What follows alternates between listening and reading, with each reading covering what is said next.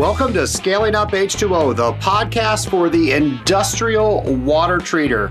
Scaling Up Nation, my name is Trace Blackmore, and today is Friday the 13th, September 13th, 2019. Now, what does that mean? Well, Friday the 13th is always a day where we think of being scared, and it's the other Halloween, I guess, we celebrate. Well, we are going to talk today about things that people are scared of in the water treatment community. And I have a top 10 list. So here we go. We are going to go through the top 10 list. Well, here we go with our list. Number 10, the 10th reason that us water treaters are so scared is cold calling. Cold calling is when we go up to somebody we have never met before and we try to tell them our story about water treatment and how we can solve a particular issue that we don't even know that they are having yet. So, talking with somebody we don't know is our number 10 fear. So rather than just listing out what the fears are, I'm going to tell you how I deal with these fears, and maybe you can take something from that. So I don't like talking with new people either. It is very disconcerting. You haven't built that trust up with them, they have not built it up with you.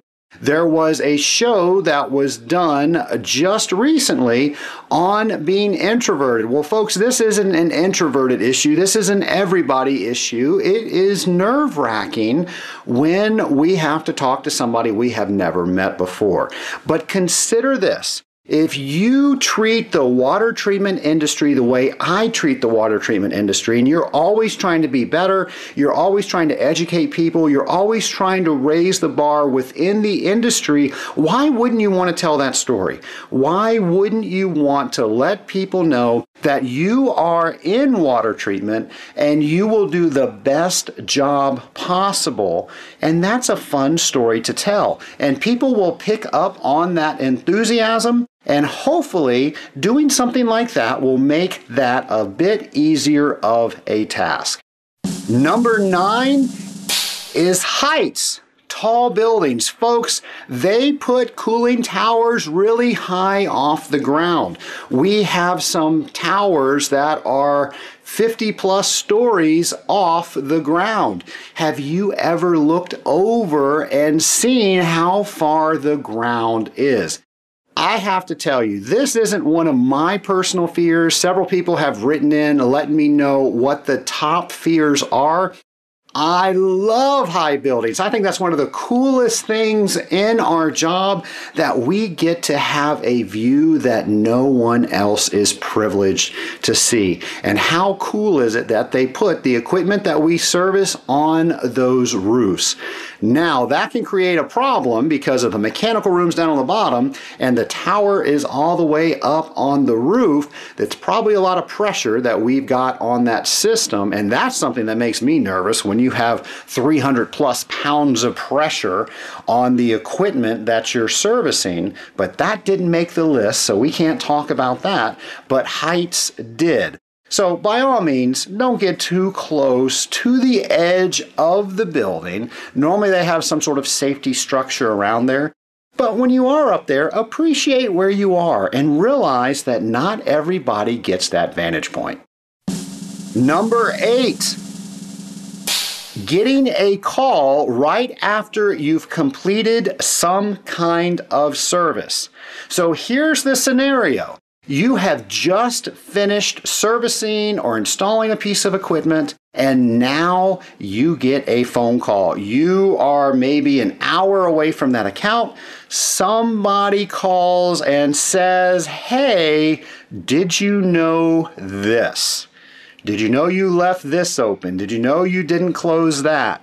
Something were to happen, and now you get that phone call. So, with that, you can probably mitigate that by being prepared. How prepared are you to leave the account? A lot of times we think about being prepared as being prepared to go and service that account, but if you listen to the show for any amount of time, you know I absolutely love checklists. And checklists are the way that I ensure I don't forget the stupid stuff. Now, my brain is working on the advanced stuff. How do I make this account better? How do I do all these cool things with water treatment?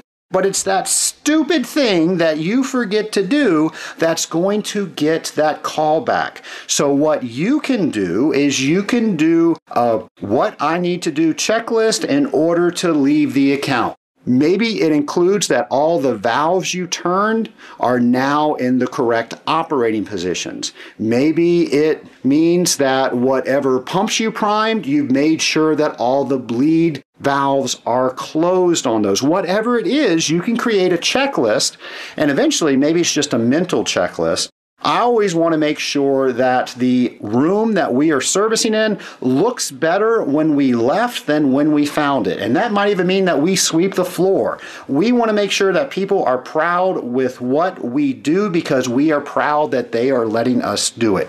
So that might be able to help you create a checklist so you know you haven't forgotten the stupid things that could get you into trouble.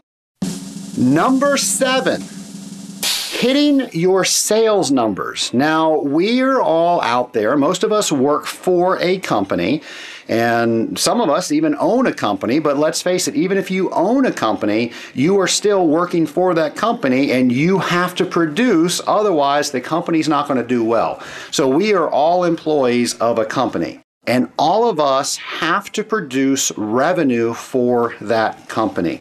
Now, when we spoke to Colin Frayne on episodes 101 and 102, Colin told us that everybody that works within a company is a revenue producing body. We have to make more money for the company than we cost the company.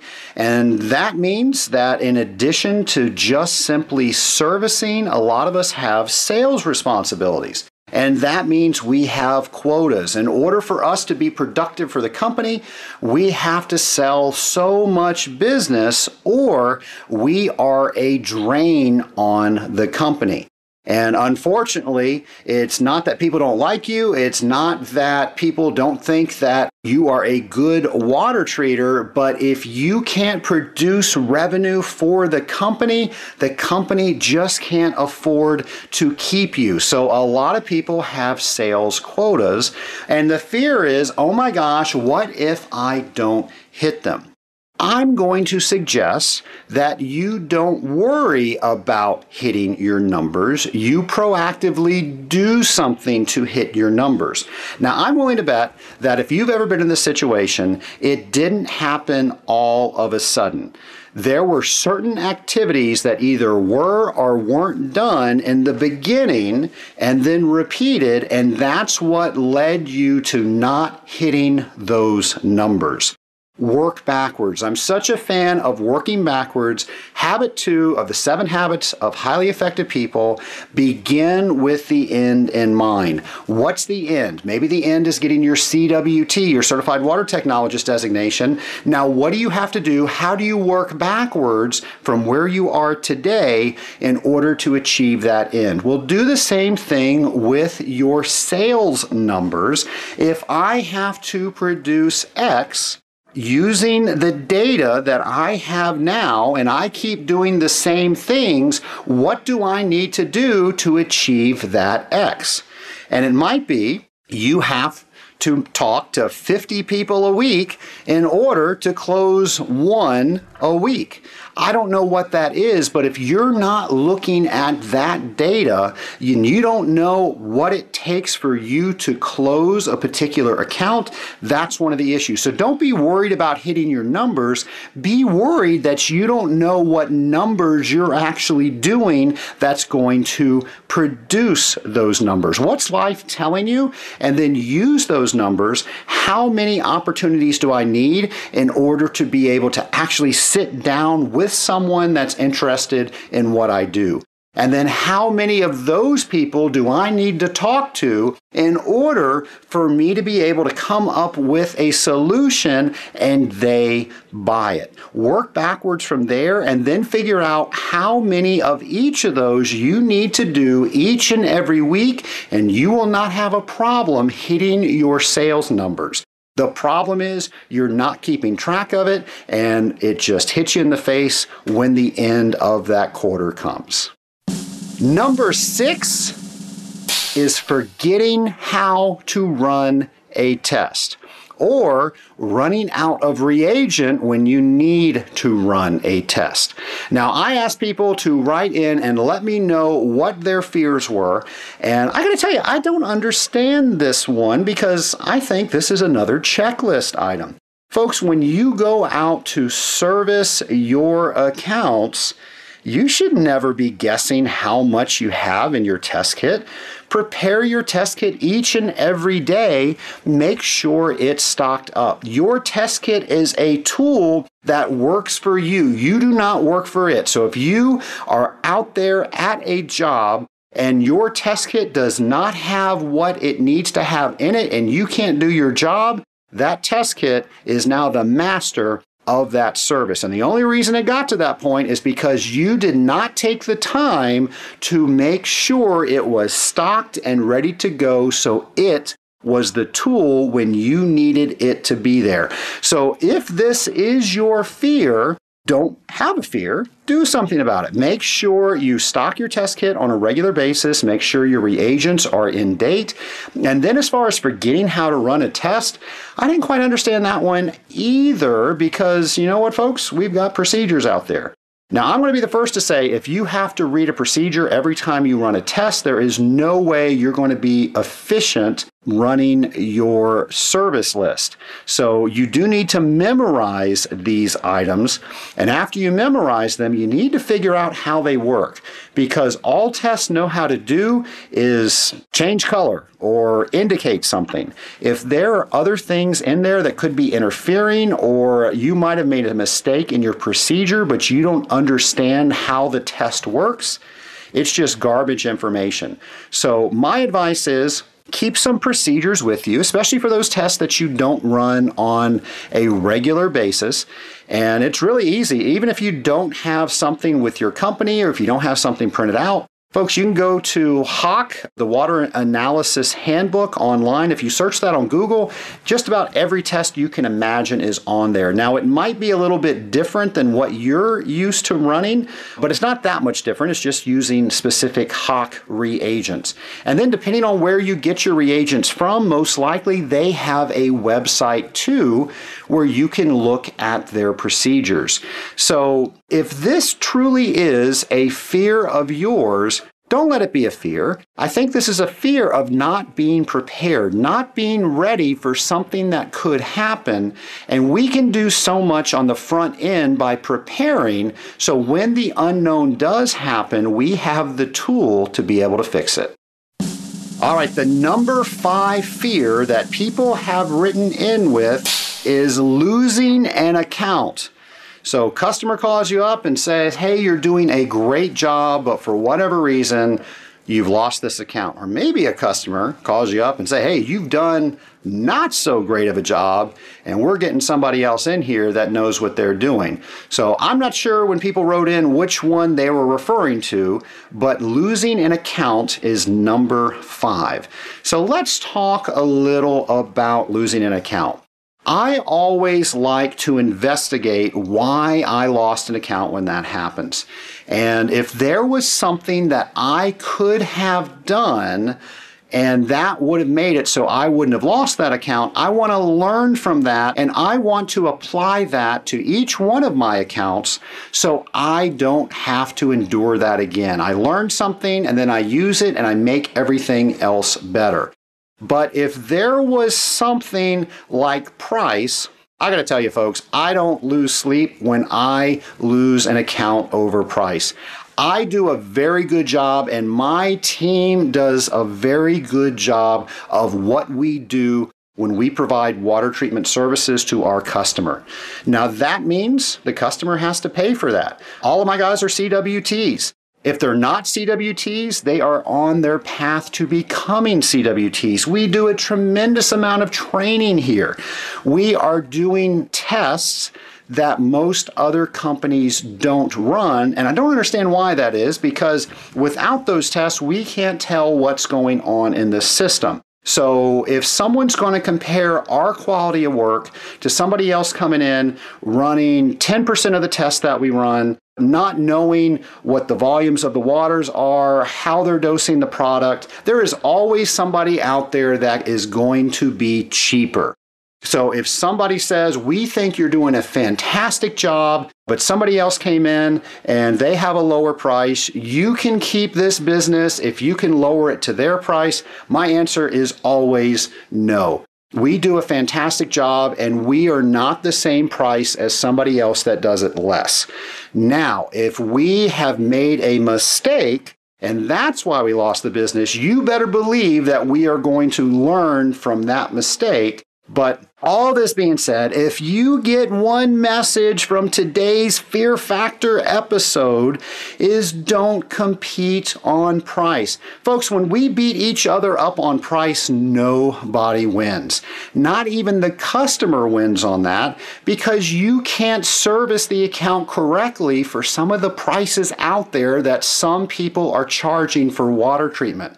What happens is the customer thinks that's the price for real water treatment, and there's no way you can do a complete water treatment program for what some people are charging for water treatment. So make sure you know what it takes to do the job correctly, and then whatever that price is, that is your price. And if you've lost an account for another reason, learn from that, make it better, and it's not so scary.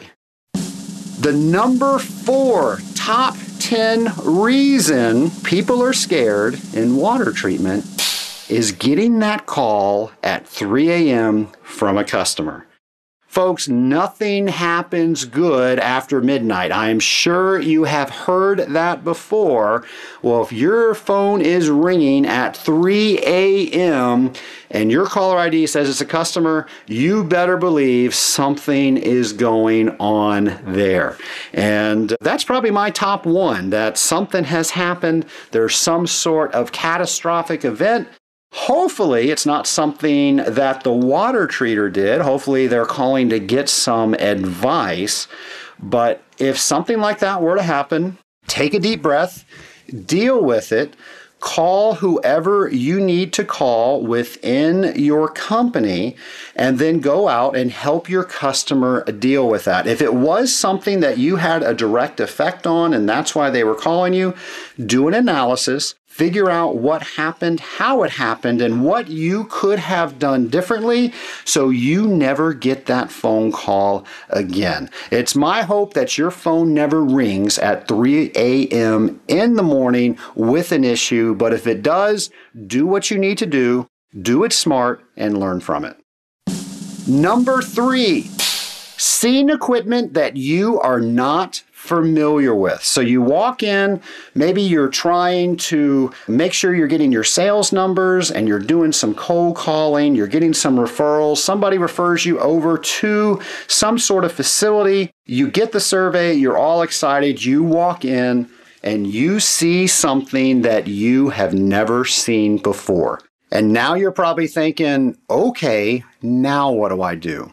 Well, here's the thing, folks. Don't be scared of that. There is so much stuff out there that there is no way you're going to be able to see everything. So don't fake it. Ask the question. You know what? I'm unfamiliar with this. Tell me about what this does. I promise you, people love talking about their facilities. And when you can show them that you care and you're willing to learn, they will teach you everything that you have ever possibly wanted to know about that particular piece of equipment. So you're never going to know everything. But if you use the water treatment field as your perpetual training ground and you're courteous to the people that you're talking with and ask them to help you understand something, you don't need to know everything about everything. Number two on our top 10 list getting bored with your job. I shared on our 100th episode that one of my favorite emails that I received was from a gentleman who was getting ready to quit the water treatment industry. And he asked me not to share his name or company on the air, so I'm going to respect that. But it was one of my favorite emails that I received because he said after listening to this show, it just gave him a little nudge to start doing things a little bit differently.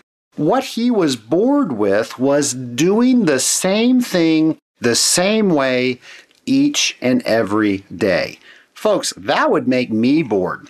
If I had to do the exact same task each and every day, I would not like that one bit. So I choose that even if I'm doing the same job every day, I do it a little bit differently. I always try to work on the very outside of what I am comfortable with. So if I'm right there on that border, I know that I am stretching my limits. Now I'm still in that comfort level, mind you, but I am as far out of it as that I can get with still being in it, knowing that I'm trying to expand that. And how I do that, I ask a lot of questions. I try a lot of new things. I read about new ideas and I ask people what they are doing and I see how I can do things differently. Now, different isn't always better, but different makes you consider how you are doing things. Let's take testing for example. If I'm running the test in the exact same order, in the exact same way I've always done it, Maybe I'm extremely fast at it, but maybe it's boring. Or maybe I could be a lot faster at it if I changed up the order. Maybe I can learn some of the results early on, and that means I don't have to run some of the latter results because that tells me what I need to know in the system. If I don't ever think about that, if somebody showed me how to run my test one way, one time, and I've just repeated that for the next five years, I'm not getting better. I'm just repeating the task that they have shown me.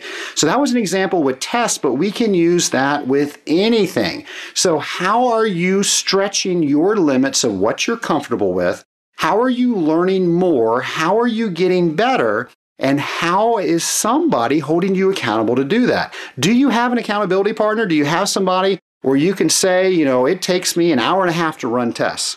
How long does it take you? Oh, it takes me a half an hour and I'm running the same test. Well, what are you doing that can shave an hour off of that time and have that conversation. If you don't have anybody, what you can do, and this is just talking on the test way, I don't know how I got off on tests, but you can actually start timing yourself. Now, time is never to sacrifice quality. If you're getting bogus results, but you're really quick at getting them, it doesn't matter. So you have to make sure that you get correct results and figure out how you can shave a little bit of time off because here's the thing if you only have so much time at an account and all you're doing is working out of your test kit. And by the way, that's one of my pet peeves. That's how some people think water treatment service is. They go in, they run a couple tests, they write a report, they leave. Folks, that is not what they have hired you to do. They have hired you to use your brain to make the account better. And one of the tools you have is your test kit it is not how you service. Your test kit is not your servicing device. It's one of the tools that you use in service to help you make better decisions. So if you have more time freed up, you can do other things. One of the things that Bruce Ketrick taught me many years ago was to do two extra things for every service. And they might be something like you check some steam traps at one account, and maybe you might run a dissolved oxygen test on a DA tank. So those are two extra things that you don't normally do. And then next visit, you're going to do two other things. Well, at the end of the year, you've done 24 extra items for that account. And you're going to let the customer know about that. Hey, these are the things I've done. Well, Trace, I don't have time to do two. Okay, just do one. What that's doing, that's allowing you to think outside of the box. That's proving to the customer what your worth is. And I promise you, if you do something like that, you will learn something up and above what you would have learned had you not done that. The number one on our top 10 list the number one reason that people are scared in water treatment. Are you ready for it? Here it is not knowing the right answer. So here it is the customer has asked you a question and you don't know the answer to it. And I think that this is an issue more for people that have just started in the industry. I'm speaking for myself. I remember when I just started in the industry and you're younger, well, you can't really show that you have a lot of experience because you look like you don't have a lot of experience. So when somebody asks you a question, you want to come off being very knowledgeable and you say, well, hey, that's real easy. Here's the answer to that. And now you're not able to do that. And you think, oh no, they see me, I look young, or I've just gotten into this industry recently, and now I can't answer this question that they're giving me. They must think that I'm a moron. Here's what I want you to realize they don't think that. Depending on what you say afterwards, they might come to that conclusion, but I don't think anybody expects you to know everything. Now, this is a pressure that you are putting on yourself. So, my advice is don't put that pressure on yourself. Make a commitment. I promise you, there is so much stuff out there that I have no idea what is going on. And I'll tell the customer that. But here is what I will do I will commit to them that I will use some of the resources that I have and I will find the answer and I will get back to them on a particular date what that answer is. And then I do it and then we have a conversation about it. I've said on an earlier show, I think people remember your following through the commitment better than the fact that if you would have known the answer right when they asked the question. They're thinking, okay, well, this person, they didn't know the answer, but they cared enough to take my question, figure it out, and bring the answer back to me. Well, if they did that just with this question, what would they do if I actually gave them the business? So, my advice for you is to ease up on yourself. If you have the expectation that you're going to know everything in this industry, you should get out of this industry because you're going to drive yourself crazy because that is an impossible task. But you can learn what you need to learn when you need to learn it. Make sure you have a system for that. Make sure you have a network of people you can ask, and then get back with the people that ask the question. I think that means more than anything else in this business is keeping commitments and making sure that the people that are asking you to do things can trust that you're going to do them. I want to thank everybody in the Scaling Up Nation that helped me come up with this top 10 list of what fears water treaters most. And I thought it might be interesting. I've never told this story on the air. You've heard this story, I think, if you've heard me train in certain venues. But when I first started out, and this isn't really something that I was scared of, but it was something that was just so unusual. And when I think of Friday the 13th, there was a, there was a movie out there called Freaky Friday. So I'm going to tell you a freaky story. So I was working with my dad, and this was back when we were in Virginia, and we worked for another company that's no longer around now and it was a school system. They had 40 something school systems, and we were surveying all of the accounts. By we, I mean me, because I was doing all the work. My father was back in the office, and I was writing with the engineer that they had assigned to water treatment, and we were going from school to school to school. It took us about a week to go to all the schools. And when we were going from one school to another, I don't remember the school we were coming from, but the school we were going to was an elementary school.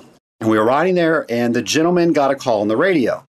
And he said that he had to go take that call, but he was going to introduce me to the janitor and drop me off, and the janitor would show me everything that I needed to see and let me into where I needed to get into. So he introduced me to the janitor, and right when I introduced myself, the janitor said, Don't you hurt my babies. And I was like, wow, that's pretty interesting. I really didn't know how to answer that. So um, I can't remember what I said to kind of sidestep that. But he then showed me into the mechanical room. I started taking notes and doing all the things that I needed to do so I could figure out what we needed to do to properly take over this account. And then I asked him to see the cooling tower. He said it was on the roof and it was on uh, the roof where you have one of those ladders that's attached to the wall and you have to go up a hatch. Uh, that's probably on my top 10 fear thing. I hate those. Build the facility so there's an actual ladder there. How the heck do you get stuff on the roof? And if you've got a mechanical room or if you have a cooling tower on the roof and that's all you have, well, engineer, architect, that was bad planning. You were not planning for us to actually service it, and that was just rude. So I think you need to do a better job with that. Okay, that's off my chest. Anyway, we were walking up the ladder, and uh, we went out the hatch, and we're walking across the roof to the cooling tower. And the gentleman is, you know, you, you could tell he just did not like me. And I was asking him some question about, you know, the how water treatment worked or what his expectations were, how I could work better with him. And I don't remember the exact question, but he replied back, "Don't hurt my babies." And I said, "Sir, this is the second time that you've told me this. I don't understand what you mean. Are you worried that I'm going to spray some water treatment product on the kids as they're playing on the playground?" And he said, no. And then right then he had his hand on the cooling tower door and he was opening it. He said, no, I mean my babies. And he opened the door and folks, there were about 12 inch koi fish in this cooling tower. He was keeping koi fish in the cooling tower basin. Well, unfortunately, his babies had to go because that is not the correct place for them to be they relocated those, not really sure where, but I got the most evil stares every time I ran into that janitor from that point on. I was always checking my tires, I was checking behind me. That guy did not like me because I made him relocate his babies. If you're listening out there, I apologize. I can't remember your name. This was 20 plus years ago. I hope that your goldfish were, they weren't goldfish. See, I just insulted you. Now you're not going to like me even more. That your koi fish were so much happier in a habitat that was more appropriate for them than the cooling tower. So I don't know if you enjoyed that story. That's one of the freakiest stories that I can remember. So I wanted to share this on this Fear Factor Freaky Friday the 13th episode. And folks, again, thank you for giving me some of the items on my top 10 list. If you have an idea for a show, don't keep it to yourself. By all means, that's my fear that you're going to keep all these ideas for yourself and I'm going to run out. Well, help me with my fear just as I have helped you with these top 10 fears and let me know what I should be talking about. Give me some show ideas, give me some guest recommendations, and then I will be a lot happier. And I'll be happier next week when I am talking to you on this show and you tune in and you told me that you've told another water treater about scaling up H2O. So, with all of that, talk to you next week, folks.